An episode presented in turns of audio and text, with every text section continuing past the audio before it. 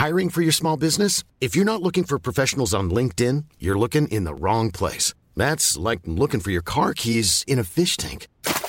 LinkedIn helps you hire professionals you can't find anywhere else, even those who aren't actively searching for a new job but might be open to the perfect role. In a given month, over 70% of LinkedIn users don't even visit other leading job sites. So start looking in the right place. With LinkedIn, you can hire professionals like a professional. Post your free job on linkedin.com slash people today. One size fits all seemed like a good idea for clothes Nice dress. Uh, it's a it's a t-shirt. until you tried it on. Same goes for your healthcare. That's why United Healthcare offers a variety of flexible, budget friendly coverage for medical, vision, dental, and more. So, whether you're between jobs, coming off a parent's plan, or even missed open enrollment, you can find the plan that fits you best. Find out more about United Healthcare coverage at uh1.com. That's uh1.com. Quality sleep is essential. That's why the Sleep Number Smart Bed is designed for your ever evolving sleep needs. Need a bed that's firmer or softer on either side? Helps you sleep at a comfortable temperature? Sleep Number Smart Beds let you individualize your comfort so you sleep better together. JD Power ranks Sleep Number number 1 in customer satisfaction with mattresses purchased in-store. And now, save 50% on the Sleep Number limited edition Smart Bed for a limited time. For JD Power 2023 award information, visit jdpower.com/awards. Only at a Sleep Number store or sleepnumber.com. Vi är denna vecka sponsrade av Indie Beauty. Och Sofie, det här tycker jag är extra fint och extra roligt. Ja men Indie Beauty är ju ett skönhetsvarumärke som jag tror att väldigt många känner till, men det jag älskar mest det är att Indie Beauty liksom vill vara mer än bara produkter, vilket de ju också är. Exakt. Indie Beauty står ju för Independent Beauty, skönhet på dina villkor och för din egen skull.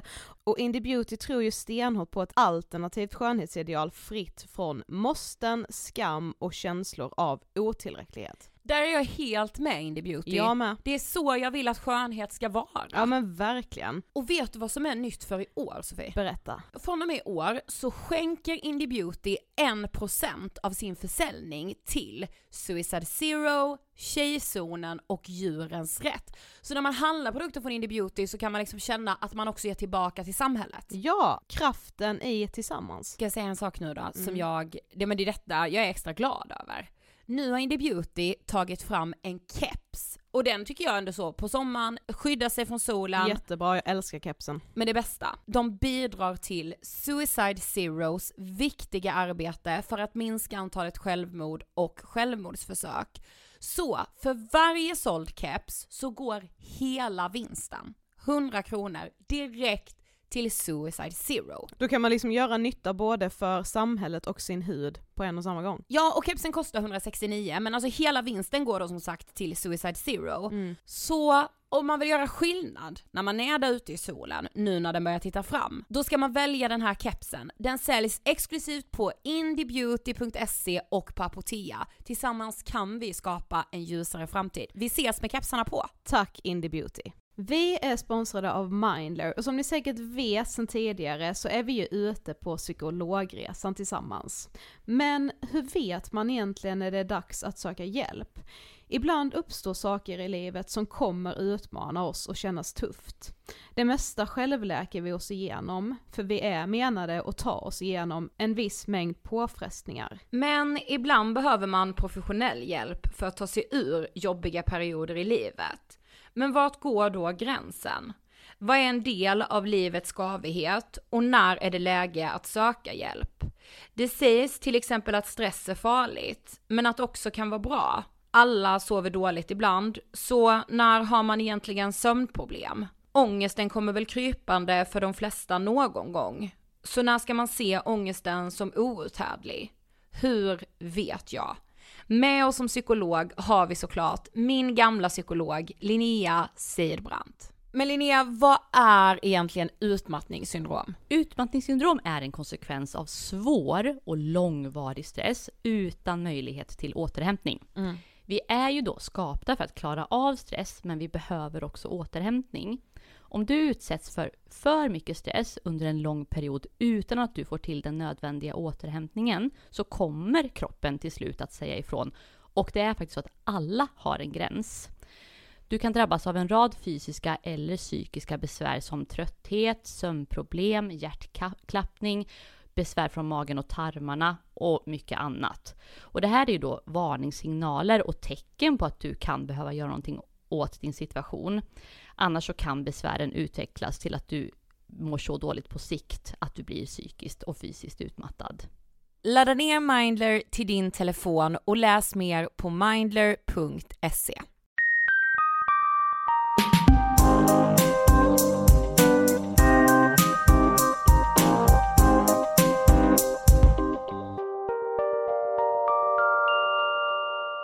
Hej på er och varmt välkomna till avsnitt 288 av Ångestpodden! Hello! Snart har vi 300 avsnitt. Ja. Vad ska vi, nej men vad ska vi göra Nej då? men ingenting, vi ska ju nästa år fira sex år istället för fem Ja, år med nej, vår är show så att det 300 kommer bara vara ett avsnitt i mängden faktiskt. Ja lite så. Mm. Vi kanske kan göra något den dagen bara liksom äta Ja, en eh, bulle. En bulle. nej men typ. Alltså, ja, lite så. Ja, Man kan liksom inte, ja man ska fira så mycket man kan men liksom nu känner jag att nu vill jag liksom, nu vill jag inte slå på stora trumman förrän vi har kunnat göra vår ångestpodden en kväll på Nej, Skala, jag en kväll i Lund och en kväll i Göteborg. Ja, jag har sett att några har frågat om det går att köpa biljetter och det gör det alltså. Yes. Det kommer gå av stapeln våren 2021 och biljetterna hittar ni på Eventim. Yes. Och eh, som sagt vi kommer då fira sex år istället för fem För år. fem. Ja, Men det är ju på grund av den här lilla pandemin. Mm. Som jag tror alla förstår. Men vad, alltså hur mår du, vad händer? Eh, ja, vad händer? Inte så jättemycket. Jag håller på att eh, leta lägenhet just nu i Stockholm och det är ju piss. Mm. Alltså sen så vill man liksom inte sitta och prata om att åh det är så jävla jobbigt för mig för att det, alltså det låter Nej. så jävla privilegierat. Eh, men det är, det är stressigt. Ja. Det är ganska jobbigt. Eh, och det är ju liksom en, en någon sorts ekonomisk stress och eh, så här bara åh gud och allt ska klaffa, åh gud ja. Just nu har jag ju liksom inget boende i Stockholm, jag bor ju hos min mamma hemma i Karlshamn. Ja, men du vet ju att du alltid kan vara hos mig. Ja, alltså, ja det vet jag, jag hamnar inte på gatan. Nej, Nej. precis. Så jag ska absolut inte klaga. Det är bara en vecka kvar av vår semester. Mm. Och när ni hör det här är det några dagar. Ja. Mm. Jag bryr mig inte så mycket om det. Inte jag heller, jag längtar lite efter att börja jobba. Ja, alltså, inte det att jag inte har känt mig ledig, för det har jag. Men det har ju liksom inte varit någon vidare semester ändå Nej. på något sätt för att man har liksom ändå varit ganska Ja men suttit fast där man befinner sig för att man inte ska resa så Mm. mycket, det har varit inte i toppenväder så man har liksom inte kunnat, jag har inte fått riktigt så här min sommarkänsla som jag brukar få. Nej. Jag har inte träffat så mycket vänner som jag brukar göra, alltså det har varit en ganska eh, low key sommar. För Eh, mig med, ja. verkligen. Och då känner jag med bara så här, ja ja, det spelar ingen roll om jag börjar jobba eller inte. Jag har nog inte riktigt, alltså jag menar vi har ju ändå fortsatt podda och så så att jag har, ändå, jag har känt mig ledig men mindre ledig än vanligt men det är nog för att man inte har hittat på så mycket saker. Ja, det är nog sant. Ja, ja hur mår du då? Jo men då, då annars mår jag bra. Mm. Ehm, förutom då liksom, alltså eller inte förutom att jag ska börja jobba för jag, alltså jag har lite så längt efter det Mm. faktiskt. Alltså jag tycker det är kul. Hösten är rolig. Ja det är den. Alltså den är verkligen det. Jag pratade faktiskt om det eh, igår med en eh, granne till min pappa. Ja, Eh, och så hur man alltid liksom, ja men typ dagarna innan semestern börjar leda mot sitt slut och man ska börja jobba och man, man får den här, åh nej nu är det höst igen Ja. Och sen så går typ första och andra dagen och man bara, vad var det som var så farligt? jag vet. Alltså man målar upp att det ska vara för jävligt Ja. för att man har längtat så otroligt mycket efter sommaren och semester. Mm. Eh, så då, då tänker man liksom att alternativet till att ha semester är att jobba och det är en vardag och det är för jävligt Mm. för att man minns bara hur mycket man längtade ifrån det typ. Ja men verkligen. Men det är ju ganska skönt. Ja, jag håller verkligen med. Och Mm. också att, ja men som du säger att det är liksom, det händer så mycket kul på hösten på något sätt. Och jag har så stark tro på att den här pandemin ska bedarra. Mm, Och att vi ska få komma ut på andra sidan på riktigt. mm. Jag hoppas med, alltså så här, det ökar fortfarande jättemycket runt om i världen men jag hoppas hoppas verkligen innerligt att vi liksom slipper en andra våg eh, i denna delen av världen och att det så sakteliga kan börja bli någorlunda normalt igen. Ja. Mm. Okej, veckans ämne och veckans Yes. gäst. Idag har vi med oss Amanda Lundgren. Yes, och vi ska alltså prata om breast implant illness. Och det här ska verkligen sägas att vi brukar inte vara fans av att prata om saker som inte har en gedigen forskning bakom sig som, eh, nej men där liksom det finns svart på vitt att det existerar. Och breast implant illness är liksom vetenskapligt så råder det väldigt delade meningar om just breast implant illness. Ja, Men vi hittar för några månader sedan eh, en video hos youtubern Amanda Lundgren där hon berättar om breast implant illness. Alltså att efter att hon har satt in implantat, det som kallas silikonbröst i folkmun, så började hon må väldigt dåligt och Sofie då hittade du ju en grupp på Facebook. Mm. Eh, och läser vidare om det här breast implant illness. Och det är så många då som skriver i den här gruppen om typ samma erfarenheter som ni kommer lyssna eh, på Amanda om.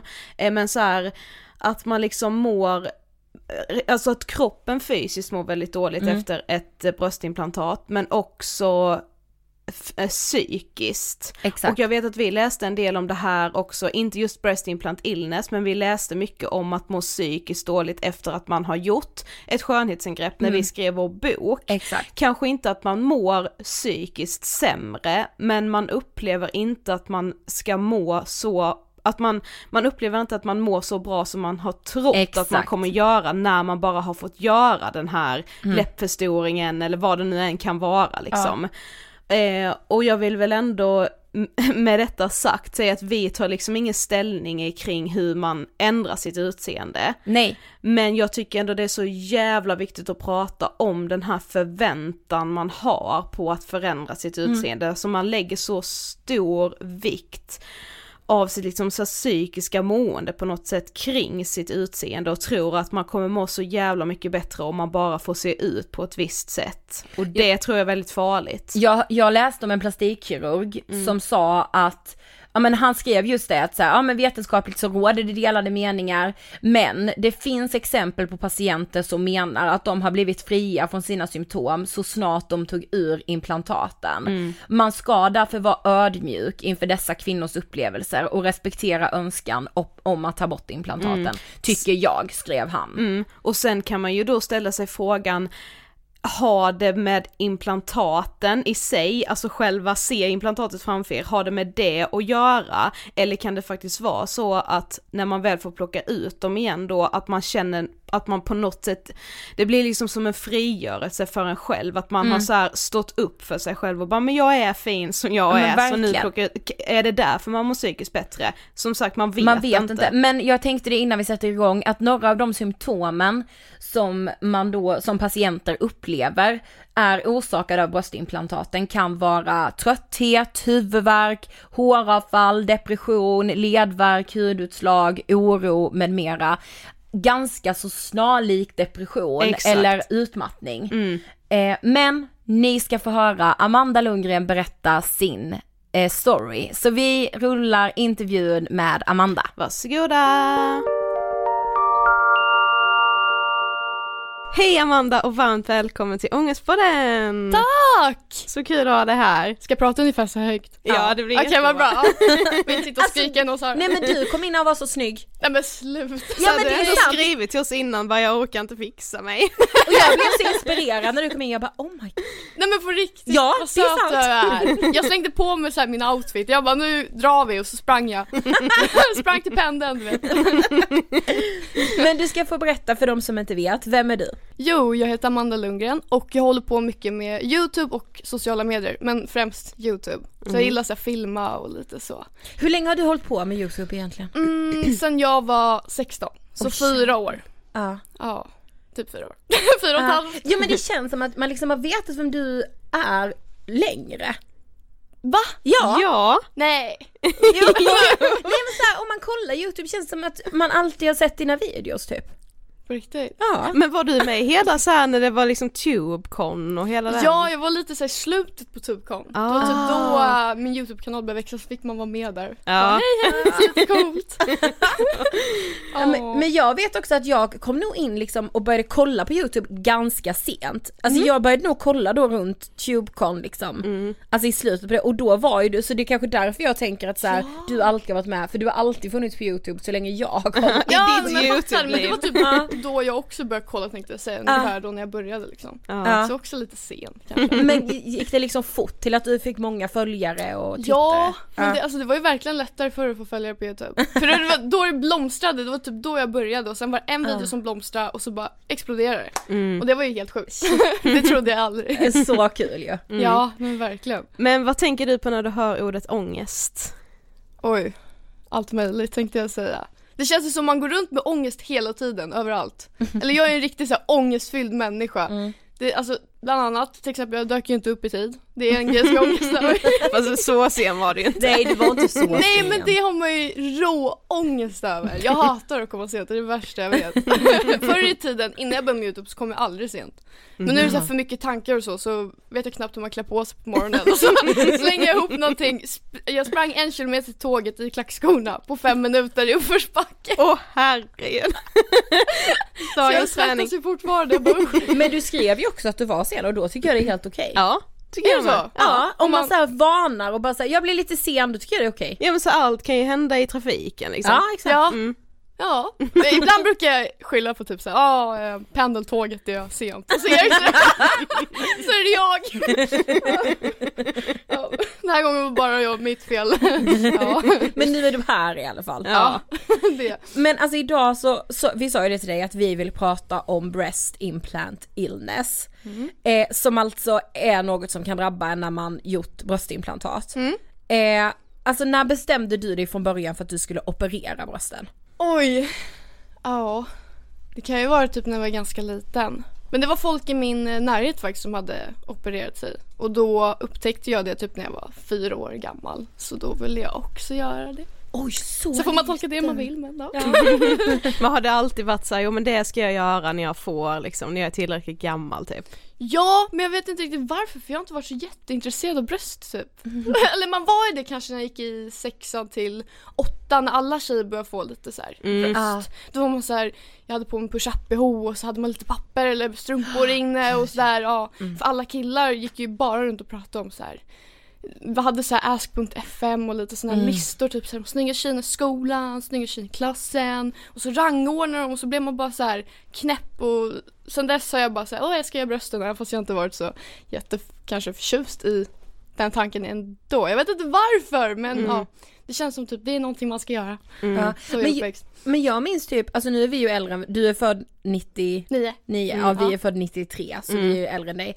Men jag minns typ när vi kanske gick i så här högstadiet, att så här, det pratades mycket om så här silikonbröst och man ville ha stora bröst. Jag minns det jättetydligt för jag hade väldigt små bröst. Ja, jag med. Ah. Jag hade också väldigt länge och så hade vi en tjej i klassen som hade några stora alla killar bara wow! Så här, wow! Och jag då, bara, ja, då var jag, bara, kunde med känna så bara gud att jag liksom drömde om att få stora bröst. Ja, jag vet inte varför det var en grej men man gjorde ju det bara Ja. liksom så. Men tror ni inte det var lite Big Brother, alltså eran? Jag minns ju såhär Gynning, när hon, äh, eller var det så att när hon sa såhär jag ska göra brösten eller hade hon redan gjort dem? Jag, vet, alltså jag kollade aldrig på Big Brother Ja, jag hennes säsong. Lin, Linda Ja. Rosing. Jag Ja, fick inte kolla. Big Visst. Brother. Så jag gjorde inte det. Nej. Nej, Jag fick aj inte.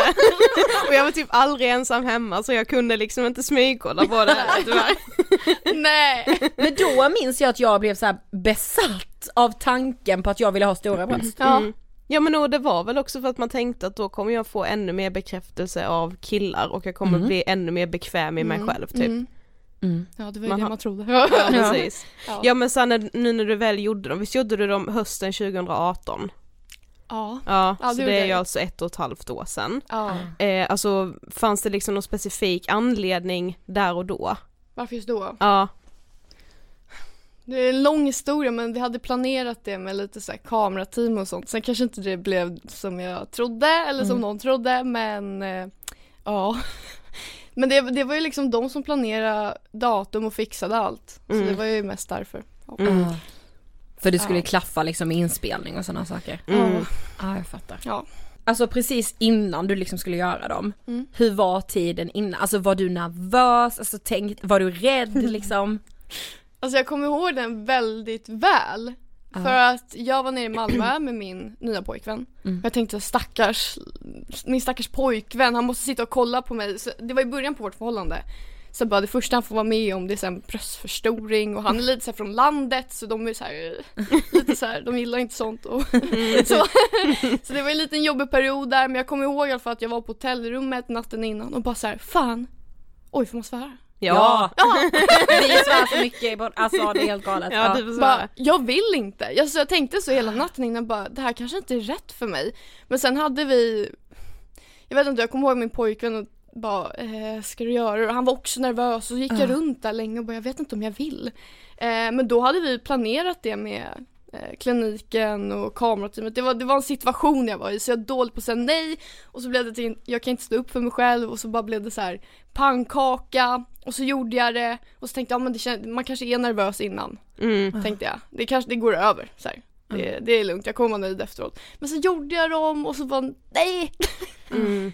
Nej men för jag menar det är väl ändå en ganska stor operation, alltså det är ju narkos, ja. Ja men de, alltså så här, läkarna och sånt säger liksom att nej men det här är en liten operation. Det tar typ ja, tre timmar och så du kommer in på kliniken tre timmar och så kan du gå hem och så mår du bra liksom. Det är så Mm. de Ja, det är ju, ja precis, det är lite marknadsfört som så här, det här gör ju vi varje dag, vilket de ju gör och Ja. det kan man ju tycka är sorgligt på ett sätt liksom. Men så här också att det är så enkelt, att man går in där och lägger sig och sover lite och sen så kommer man ut med nya pattar liksom. Ja men precis, de gör ju typ så här, tio stycken per dag, nej men fem stycken per dag. Ja. Ja. Liksom. Så tjejerna bara rullas in där på en bår nedsövda tänkte jag säga. Ja. Låter så hemskt. Ja. Så går de ut därifrån. Ja men också med drömmen om att så här, när jag kommer ut härifrån kommer jag vara lyckligare för att Ja. jag kommer ha finare bröst. Mm. Mm. Men tänkte du det innan? Tänkte du så här, gud okej men jag kommer ändå bli en gladare person av det här? Jag trodde det för jag, mina bröst ser inte ut som de här, vad ska man kalla de här perfekta brösten som man ja, Tror ska- att alla andra har. Ja, ja precis, nej men mina är ju lite utåtsvängda, jag har lite stora nippels och lite sånt där. Så då tänkte jag så här, "Ja, men det kommer lösa sig med operationen, allting kommer bli jättebra. Och sen blev det bara värre. Jag bara usch, Mm. nej. Ja men hur skulle du säga att tiden precis efter operationen var? Alltså den var ju hemsk, jag gjorde ju väldigt stora. Jag gjorde ju 625 och då är det typ nästan 1,2 kilo. Mm. Och Oj, min ah. rygg, alltså min rygg, rygg kollapsade. Ja, och så gick, jag kommer ihåg att efter operationen så gick jag runt väldigt stel i ryggen. Väldigt, för att jag hade så ont i brösten så att mina axlar liksom, vad ska man säga, åkte upp. Du Ja. och så blev jag typ liksom? stel och så gick jag runt Ah. så här Och så fick jag jätteont och bara krampade ihop mig och fick dålig Ah. hållning och allt. Mm.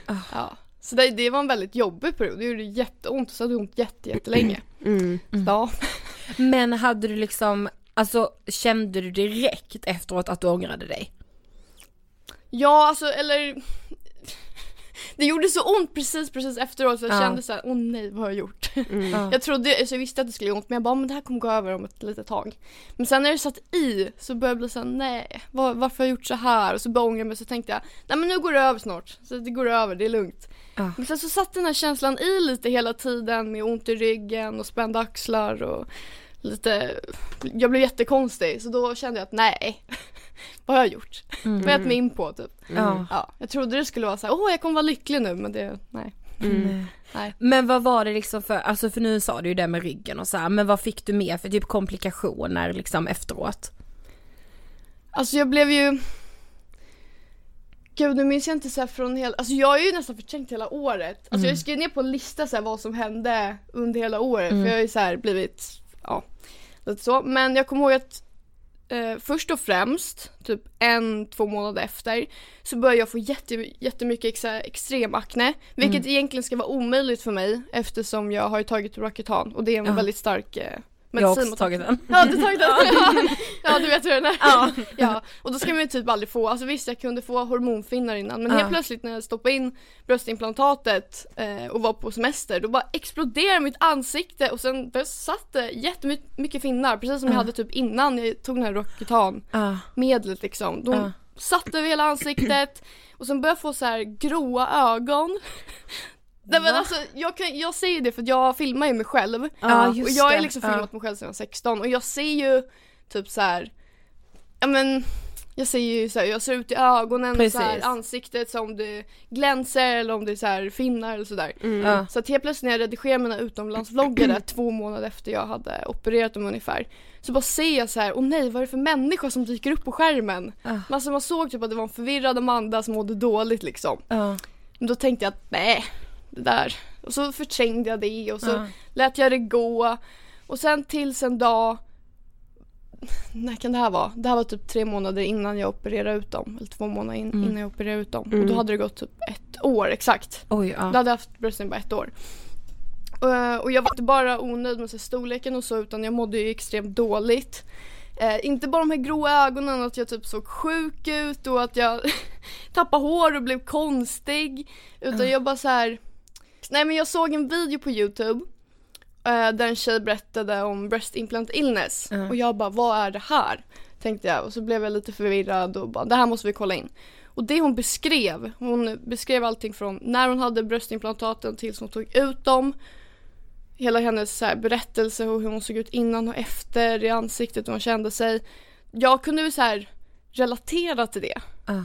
Så här, oj jag mådde så bra innan jag hade implantaten men sen när jag opererade in dem så började jag må exakt som hon beskriver i videon. Mm. Vad är det här? Så jag började googla upp och så typ exakt i en månad satt jag så här och googlade upp massa information om breast implant illness. Och så fanns det jättemånga andra tjejer i världen, främst i USA. Jag tror den gruppen i USA typ var en miljon. Eh, ja, jag tror de var en miljon, eller hundratusen. Ja. Ja, Ja, men den är stor. eh, Men det är ändå jävligt många. Ja, den är stor. Alltså, hundratusen drabbade. Ja. ja. Så jag bara tänkte, oj jag är inte ensam. Och så finns det väldigt många symptom. Det står på en lista, jag har typ glömt bort. Men visst var, men du blev väl väldigt trött va? ja just det, jag blev ja. extremt trött. Ja, Ja. så jag blandade ihop allt. Jag bara, gud.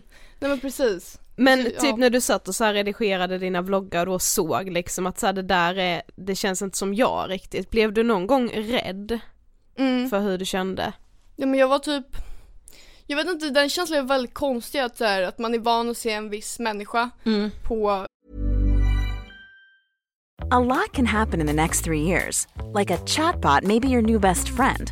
But what won't change? Needing health insurance. United Healthcare Tri Term Medical Plans are available for these changing times. Underwritten by Golden Rule Insurance Company, they offer budget friendly, flexible coverage for people who are in between jobs or missed open enrollment. The plans last nearly three years in some states, with access to a nationwide network of doctors and hospitals. So, for whatever tomorrow brings, United Healthcare Tri Term Medical Plans may be for you. Learn more at uh1.com. I'm Sandra, and I'm just the professional your small business was looking for. But you didn't hire me because you didn't use LinkedIn jobs. LinkedIn has professionals you can't find anywhere else, including those who aren't actively looking for a new job but might be open to the perfect role, like me. In a given month, over 70% of LinkedIn users don't visit other leading job sites. So if you're not looking on LinkedIn, you'll miss out on great candidates like Sandra. Start hiring professionals like a professional. Post your free job on linkedin.com/people today. Quality sleep is essential. That's why the Sleep Number Smart Bed is designed for your ever evolving sleep needs. Need a bed that's firmer or softer on either side? Helps you sleep at a comfortable temperature? Sleep Number Smart Beds let you individualize your comfort so you sleep better together. JD Power ranks Sleep Number number 1 in customer satisfaction with mattresses purchased in-store. And now, save 50% on the Sleep Number limited edition Smart Bed for a limited time. For JD Power 2023 award information, visit jdpower.com/awards. Only at a Sleep Number store or sleepnumber.com. videos och sen, och så det, det är liksom jag. Och sen att jag sitter och redigerar och bara, vem är den här människan? Alltså jag, är det där jag? Alltså, Eller är det någon annan? Jag kommer ihåg att jag bara, shit jag känner inte igen mig själv. Jag bara, vad händer? ja, och så blev jag lite, ja, jag blev ganska ledsen och rädd av den tanken att oj, jag ser inte likadan ut liksom. Nej. Vad är det som händer med mig typ? Och sen när jag hittade den där videon så blev jag så glad. För jag vet Ja. exakt så jag känner med tröttheten och liksom dimsynen och allt det här som bara får mig förvirrad. Mm. Ja. Ja gud alltså jag förstår verkligen det och också att så här, man, alltså på något sätt att man blir liksom chockad typ av att se sig själv och bara men det där är inte jag typ. Ja, man Alltså, vet ju hur man ser ut liksom. Ja. Så man bara, vem är det där? Alltså vem är Mm. människan som tagit över min själ? Eller min kropp? Eh, men alltså sa du till någon hur du kände eller så här, pratade du med någon om det? Nja, alltså, jag upp, alltså min pojkvän kanske, men det var Mm. den enda. Jag vågade inte riktigt berätta för någon annan för jag typ skämdes. Mm. Jag kände såhär, nej vad har jag gjort? Och så typ lite så här, jag får skylla mig själv, jag opererar in dem liksom. Ja, alltså gud jag tror det är så vanligt. Jag med. Alltså Ja. just det här med skulden och att man lägger över det på sig själv för att så här, Alltså när man ska operera brösten med så även ifall de i ens omgivning stöttar en i det så kan jag ändå tänka mig att många så här, ja men ska du verkligen? Och så står man på sig bara, jo men jag ska, jag kommer bli så mycket gladare av det här och så känner man bara hur allt är skit och bara, hur ska jag kunna säga det nu och typ erkänna det för mig själv? Ja. Det är nästan lättare att förtränga den känslan Ja, än att erkänna att så här, nej det blev verkligen inte som jag hade tänkt mig. Nej men precis. Alltså ja, jag kommer ihåg jag låg typ veckor i sängen och stirrade upp i taket liksom. Jag hade Mm. dem där för jag var så trött och jag Mm. vägrade gå upp liksom. Så Mm. jag kommer ihåg att jag bara låg där i sängen. Så att det känns som att ett år, jag var ju mm, 19 till 20 var jag då. Mm. Ja. Så det känns som att det året försvann. För att jag kommer inte ihåg så mycket från det året. Nej. ärlig. Nej, jag Så det känns som typ det försvann, det var en annan människa och sen har jag börjat leva mitt liv igen. Så nu känns det som att, det känns som jag är fortfarande 20 och inte 21. Jag är 20. Ja du fick ett extra år ja, men, ja men ett extra år bak ligger typ eller vad man ska Ja, säga. ja. Men nu har du ändå beskrivit så här mycket fysiska symptom, alltså ont i ryggen och liksom det här med finnarna och håravfall och trött och så. Men alltså går det beskriva liksom de psykiska symptomen? Var det liksom ångest du kände eller var det bara skam? Ja det var lite allt möjligt. Jag Mm. kommer ihåg sista veckan innan Jag kommer ihåg att precis när jag bokade en tid att vi skulle ta ut dem Så fick jag typ en månad på mig för att de tog ledigt eller någonting, jag kommer inte ihåg vad det var Så fick vänta på kirurgen en månad och då kommer jag ihåg att typ så här, sista veckan där så låg jag typ på gräs i flera nätter i rad till min pojkvän och bara Kan du ta ut dem? Jag önskar att jag kunde ta ut dem, jag ville bara så här, öppna upp och plocka ut dem, jag orkar inte Mm. mer Mm. och så kommer jag ihåg att jag längtade till dagen, till dagen jag skulle ta ut dem. Jag bara åh, äntligen! Mm. Nej men det var verkligen skam och sen så här, folk i min närhet kanske inte gillade att jag opererade in dem heller och det kände mig också så här, usch, vad jobbigt att berätta att man mår dåligt av något, man ska ta ut dem igen. Det blir så här, Mm. jag vet att det blir bara konstigt. Mm. Ja. Ja men jag fattar det. Ja jag med, Mm. alltså helt. Mm. Men alltså vad skulle du säga var värst? Alltså var det, det fys- alltså de fysiska symptomen eller var det det psykiska? Eller var det liksom en blandning av allt? Jag tror det var en blandning av allt. Det var verkligen det. Typ att vara rädd för sig själv, tappa bort sig själv, typ inte veta vem man är längre. Det var fett läskigt faktiskt. Mm. Ja. Så nu, nu, det tog ett tag efter jag opererade dem innan jag så här inser så här, oh, nu är jag äntligen tillbaks, nu är Amanda Lundgren här liksom, nu känner jag igen mig själv. Och det är typ, det är typ ungefär nu jag börjar känna igen mig själv som jag såg ut liksom innan. Mm. Typ. Men sen dess har jag gått runt och bara, vad är det för fel på mig, vad har hänt med mig? Gud vad skäms, typ lite så. Mm. Men innan du hittade den här eh, andra kvinnan som beskrev breast implant illness, hade du någonsin hört talas om det liksom eller bara så här råkade du snubbla över den videon eller hur gick det egentligen till när du fick veta att det finns? Precis när jag opererade in dem eh, och var i läkningsprocessen när jag mådde bajs och jag typ hade precis gått ut med att jag hade gjort en bröstförstoring så kom jag ihåg att en människa skrev på DM så jag bara akta dig för jag hade också det implantaten och jag hade breast implant illness men då hade jag precis opererat in dem och jag bara det här vill inte jag höra på. Nej. liksom vad fan, alltså jag var ju öppen, alltså mina sår hade inte ens läkt. Jag bara det här vill inte jag höra på nu, det blir inget, det tar vi något annat tillfälle. Mm. och så sket jag totalt i det DMet. Men sen eh, eh, gick det ju några månader och så tog det ju typ till tio månader efter kanske jag gjorde bröstoperationen. Då den där videon dök upp. Och det Mm. var ju då jag bara oj det här är så jag. Ja. Hon beskrev liksom alla mina symptom. Hon såg typ ut likadant som mig, lite såhär lostfirrad, typ sjuk, Mm. low-key sjuk. Och sen såg man liksom när hon opererade ut dem bara oj, vilka, alltså hon fick tillbaka en glans, hennes ögon och så här, hon blev, ja, sig själv igen liksom. Ja. Och det var också någon sån här youtuber från Amerika. Ja. Ah. Men, men ni vet, alltså jag tänker ju med så här ja men som vi var inne på, om man väl har bestämt sig för någonting och så här, nu har jag gjort det här, nu ska jag liksom, nu kör jag på det här och så kommer någon och bara, men vänta har du hört talas om det här dåliga? Och man bara, nej nej nej nej nej, jag vill inte se, tyst tyst tyst, alltså för att Alltså dels alltså för skammen att man så här skäms och bara, men också att man såklart förnekar det. Som vi var inne på innan vi satte på mickarna att så här, man har betalat mycket pengar, Ja. man har investerat i det här och man har tänkt att så här, jag ska bli lyckligare nu. Och sen så kommer någon och bara så förstör den drömmen, man bara nej jag orkar inte lyssna på det där. Nej, men precis i läkningsfasen man bara nej. Ja. Bort med det där, det pallar inte jag höra på. Nej exakt, alltså det där får inte nå mig nu. Liksom. Precis. Åh gud, alltså ja, jag, jag kan verkligen förstå den, alltså panikkänslan typ. Men alltså hur har det känts att läsa om andras upplevelser, alltså av den här sjukdomen, eller alltså av det här breast implant illness? Det borde varit läskigt eftersom jag kan relatera så hårt till dem men det är också skönt att jag, det låter så hemskt men det låter lite skönt att Ja. jag kan relatera till någon och att det inte bara, alltså jag är inte ensam och galen. För jag kände mig ju galen där ett tag när jag inte visste om breast implant illness eller när jag hade hittat videon. För jag kände mig ju sjuk konstant och såg typ hur jag försvann som människa men jag visste inte vad det berodde på eller så här, jag tänkte ju inte så här, ja men det är mina implantat som jag opererar in, de gjorde mig sämre liksom. Mm.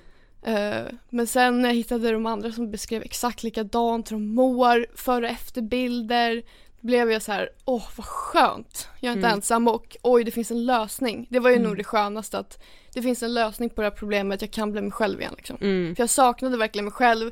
Jag har sett ett kameraalbum med typ, jag vet inte om det är typ 150 000 bilder på det. Oj. Eh, och i det albumet så ser jag liksom min transformation typ, alltså man Ah. bläddrar liksom. Jag satt och drömde om jag- jag vill bli gamla Amanda, jag Mm. vill bara vara mig själv, jag orkar inte med de här, kan vi ta ut dem? Ja. ja, så. ja för du bestämde ju ändå för att ta ut dem. Var det ett enkelt beslut? Ja, men det är så här.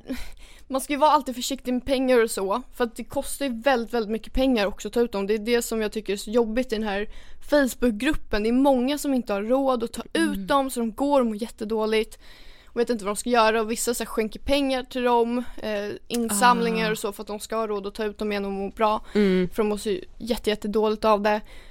Ehm, så att ja, sånt finns ju också. Så att det var ju också en liten bit, att det kostar mycket pengar och så. För jag är alltid så här rädd om pengar. Mm. Eh, det kan ju kosta typ nästan mer ibland att ta ut dem än sätta in dem. Så Mm. man, vissa lägger ju liksom 100 000 på att ta ut dem också. Och det är ju en sjuk summa pengar. Mm. Och det är också, man har ju, eller så var det i alla fall för mig, jag skulle vilja säga att jag får mer och mer konsekvenstänk kring just pengar ju äldre jag blir. Mm. Och när jag var liksom 18 år, när det då är okej att operera sig liksom, Ja, då hade jag inget konsekvenstänk överhuvudtaget när det kommer till pengar. Och heller inte så mycket konsekvenstänk i övrigt heller. Mm. Så det är därför det känns som att det är så viktigt att prata om det här för att man tänker liksom just, ja men man har kanske med det här tänket att ja men om jag bara gör det här så kommer jag bli lycklig. Man har gått och sparat eller kanske säljer av så här fonder som ens Mm. föräldrar har lagt undan till en bara för att man ska ha råd med en bröstoperation som faktiskt kan få en att må så dåligt psykiskt och fysiskt. Precis. Ja. Men hur kändes det efter att du tagit ut dem? Alltså så här, hur upplevde du att du mådde då? Nej, men jag trodde det var för bra för att vara sant. Jag var superlycklig. Jag kommer ihåg precis när jag vaknade upp, jag hade ju väldigt ont på ena sidan. För de hade liksom, alltså, kirurgen sa att han hade skrapat någonting i mitt bröst. Jag bara usch vad äckligt. Ja. Mm. Så jag kände det gjorde väldigt ont, jag gick in i spegeln kommer jag ihåg. Halvdrogad är man ju efter en operation. Mm. Kollade sig i spegeln och bara oj! De är borta! What? Ja. Sjukaste någonsin och så bara wow! Eh, så skönt och så kommer jag ihåg min pojkvän kom dagen efter och han bara wow, han var så glad och han säger fortfarande att du var så glad där du bara lös och jag så här, alltså, eller lyste då och jag har verkligen saknat den Amanda. Så, Mm. ja. Mm. Men det finns ju liksom inte jättemycket forskning på det här än så länge. Jag läste med någon så här, något uttalande från någon kirurg som menade att så här, nej men vadå det finns inget samband mellan att de här kvinnorna opererar sig och att de mår dåligt, att det råkar bara vara en slump att de börjar må psykiskt dåligt, typ få en depression samtidigt som de då har opererat brösten. Alltså vad, vad tänker du kring det, de som liksom lite förnekar breast implant illness? Alltså jag tycker det är lite jobbigt, alltså jag förstår ju kirurgerna och så forskarna och så, för den branschen drar in väldigt, väldigt, väldigt mycket pengar. Så jag förstår ju på ett visst sätt men jag tycker också så hemskt. Men samtidigt så Alltså hur kan man vara typ 100 000 kvinnor i en Facebookgrupp som känner exakt likadant om det inte finns? Mm. Och att det skulle vara påhitt. Jag hoppas i framtiden att det kommer fram liksom att en riktig forskning att så här, ja, som Ja. visar att så här, vi hade rätt. Jag bara, jag bara hoppas det liksom. Ja, Mm. Så att vi inte förnekar det för evigt för det är ju väldigt jobbigt om man varit med om det själv. Mm. Ja. Och det kommer jag ihåg när vi skrev vår bok, då skrev vi också om så här liksom, ja men det är så många som vill förändra sig och man tror att man ska bli lyckligare av det och så och då var det till och med en psykolog som höll på att forska på kring att det kanske till och med kan vara så att, ja men om du går till en klinik och liksom vill, vill göra något implantat eller så här eh, spruta in i läpparna eller vad som helst liksom, att man då ändå ska bli tillfrågad ifall man först kanske vill prata med en psykolog för att man ska reda ut Alltså för vem gör jag det här Just egentligen? Och varför gör jag det här? För att han hade ju sett att det var så många människor som liksom tänkte att så här, om jag bara gör det här ingreppet så kommer jag liksom få mer bekräftelse, jag kommer eh, träffa kärleken i mitt liv, jag kommer få bättre jobb, alltså att allt skulle bli hundra gånger bättre bara man gjorde den där lilla grejen. Gud. Och det är jättefarligt att tänka så för då förstår jag med den här enorma besvikelsen som måste komma. Alltså ja man kanske tycker att man blir snyggare eller man kan ju faktiskt ha haft väldigt mycket komplex för någonting och då tycker inte jag att det är fel att ändra på någonting om man har komplex. Men bara det här inställningen som många har till skönhetsingrepp överlag, att man tror att man ska bli en lyckligare person och att jag tror det är viktigt att man ställer sig frågan för vem gör jag det här egentligen och varför liksom. Precis. Mm. Men kan du känna i efterhand, alltså så här, Ja alltså jag förstår ju att du ångrar att du gjorde dem. Men liksom kan du känna att du blev, alltså att det blev liksom så här nästan inte tvingat men alltså så här, förstår du vad jag menar? Att du blev nästan intvingad i hela det här liksom. Jo, lite grann. Alltså jag har ju haft eh, de här tankarna sedan jag var liten typ. Att "Åh, jag ska göra det, en bröstoperation.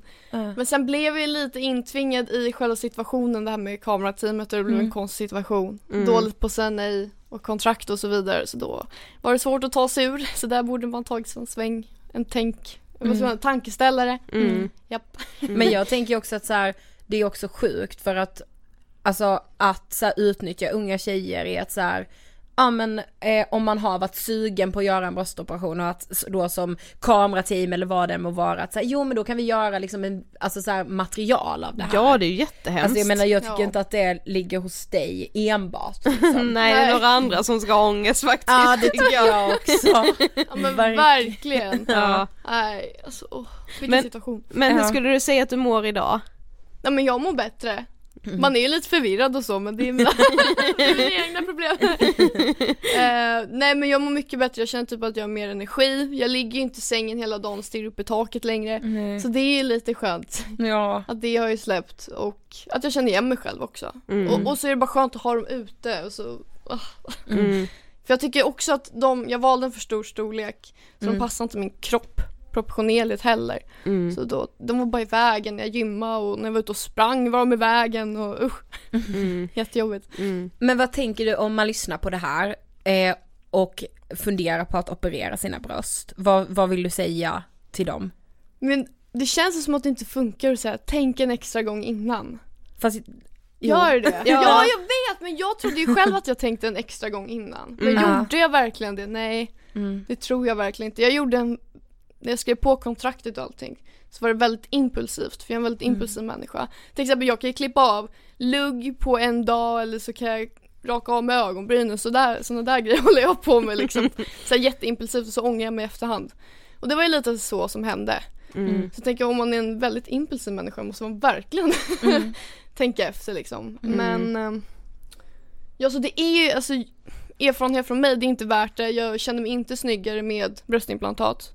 Liksom fulare kände jag mig verkligen. mm. Passar inte min kropp och nej, alltså jag tycker verkligen man ska verkligen tänka en gång. En gång extra. Ja. Mm. Ja. Ja det är liksom, det låter så jävla klyschigt men så bara hur fin som du är. Ja, men man är ju det också, men också så, här, så att, men som du säger, tänk en gång extra, så här, fråga sig själv, för vem gör jag det här, varför gör jag det här?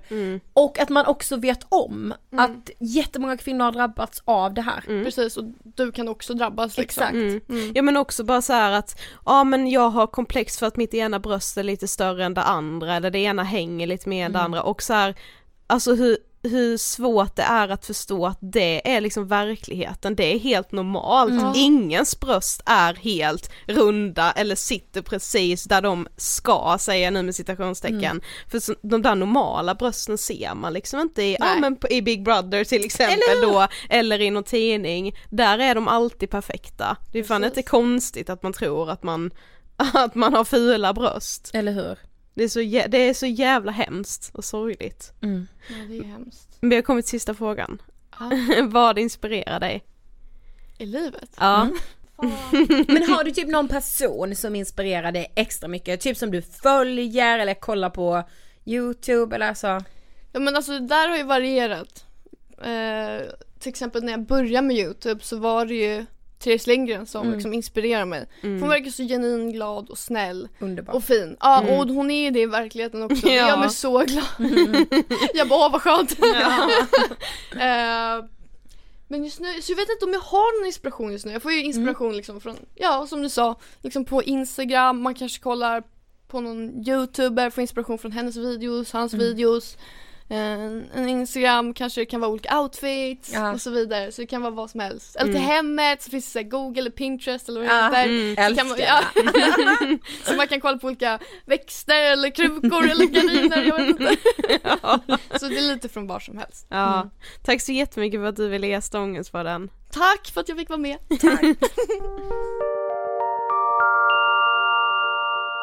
Yes. Nej men det är så intressant. Mm. Och ja men precis som du sa Sofie nu innan avsnittet att det är nog viktigt som liksom patient eller som person som ska göra ett, en bröstförstoring eller ett skönhetsingrepp av något slag, att verkligen tänka igenom det. Och också tänka på varför man gör det i form av vad kommer det här ge mig? Gör jag den här förstoringen för att jag tror att hela mitt värde eh, på mitt liv ska Mm. gå upp? Det läste vi ju liksom om som sagt när vi skrev vår bok Mm. eh, och då fanns, hittade vi liksom studier som då visade på hur personer som hade liksom förändrat någonting på sitt utseende, de trodde inte bara att de själva skulle tycka att de såg bättre ut utan de tänkte liksom att så här, jag kommer få bättre jobb, Ja. jag kommer få snyggare partner, jag Mm. kommer tjäna mer pengar, alltså man förknippar allt i princip Exakt. med ett bra utseende. Mm. Med det sagt, jag fördummar ingen Nej, som ändrar nej, nej, någonting. nej. Verkligen inte, det Inte är jag upp heller. till var och en. Jag Ja. är varken för eller emot, jag tar liksom ingen ställning. Eh, men ja, jag, jag tror ändå det är viktigt att prata om varför man gör det. Precis. Och anledningen till att vi kände att vi verkligen ville göra det här avsnittet, det är dels för att vi upplever båda två har pratat mycket om att just att göra ett skönhetsingrepp är så normaliserat. Vissa kan skriva att de går och gör läpparna på lunchen eller eh, liksom, ja men då ska jag göra en bröstförstoring, det är såklart ett väldigt mycket större ingrepp. Men också Jo men att, samtidigt som Amanda sa, fast det, det marknadsförs ändå som en relativt enkel Exakt. operation. Så här, du går in, lägger det där, blir nedsövd, du får nya bröst och kan gå ut igen sam, under samma dygn typ. Ja. Alltså det är liksom, riktigt så är det ju inte. nej men alltså det är ändå så det liksom målas upp och att det är som du säger väldigt väldigt normaliserat. Och också att det är väldigt många som skriver till oss med just alltså utseende-relaterad ångest Mm. och som beskriver att de har tankar på att eh, göra brösten eller tankar på att operera ansiktet på något sätt, förstora, förminska, lägga till, dra ifrån Mm. och då kändes det här så relevant att också ha med sig när man går i de tankarna att det här kan hända, det drabbar långt ifrån alla men det kan faktiskt hända och det är ju en vä- väldigt allvarlig komplikation. Ja och eftersom man pratar väldigt lite om det så kan jag ju förstå också om många som känner att de inte mår bättre Mm. efter ett skönhetsingrepp inte vill säga det för det Exakt. blir liksom ännu mer pinsamt då Ja. att så här, jaha nej men jag skulle ju bli glad men nu mår jag ju för fan sämre, hur, hur ska jag kunna säga det till folk? Exakt. Att man är rädd att folk ska säga, ja men vad var det jag sa liksom. Ja och Alltså, också så här, jag har lagt så jävla mycket pengar på det här för det Mm. gör man ju. Ja. Och så blir det ändå inte som man har tänkt. Alltså det vet ju jag, bara jag har köpt alltså något lite dyrare klädesplagg och så sitter inte det exakt som jag vill. Alltså jag lämnar fan inte tillbaka det. Nej det blir ju liksom, Alltså så här, man, man, om man inte kan det eller alltså ja men du fattar. Ja. ja. Ja, ja det är viktigt att prata om faktiskt men ja. Ja. som sagt själva begreppet breast implant illness är liksom ingenting som är forskningssatt. Nej precis, man håller ju verkligen på och forskar på det men Mm. vetenskapen är eh, Inte riktigt där än. Därom tvistar de lärda Mm. som man säger. Precis. eh, ja, det vill vi gärna poängtera eftersom vi annars så eh, tydligt slår ett slag för all forskning. Ja. Yes. Eh, det var allt för den här veckan. Nej men Amanda, tusen tack för att du kom till Ångestpodden och berättade liksom din historia om det här väldigt, väldigt viktiga och relevanta ämnet. Ja, vill ni höra mer om det här eller kanske titta mer på Amanda när hon Mm. pratar om det här så har hon gjort ganska många YouTube-videos Ja, på just det här exakt. ämnet. Där finns också när hon liksom ska plocka ut brösten och allting. Ja. Så det är bara att söka på Amanda Lundgren på YouTube. Yes. Ja, då eh, ses vi på andra sidan semestern. Ja, Ja. och då, nästa vecka, typ vårt favorit, eh, ett av våra favoritavsnitt kommer Ja, nästa vecka. det är gåshud redan nu. Ja det är verkligen det. Ja. Så mycket kan vi säga. Yes. Okej, Ha det fint. Hej då.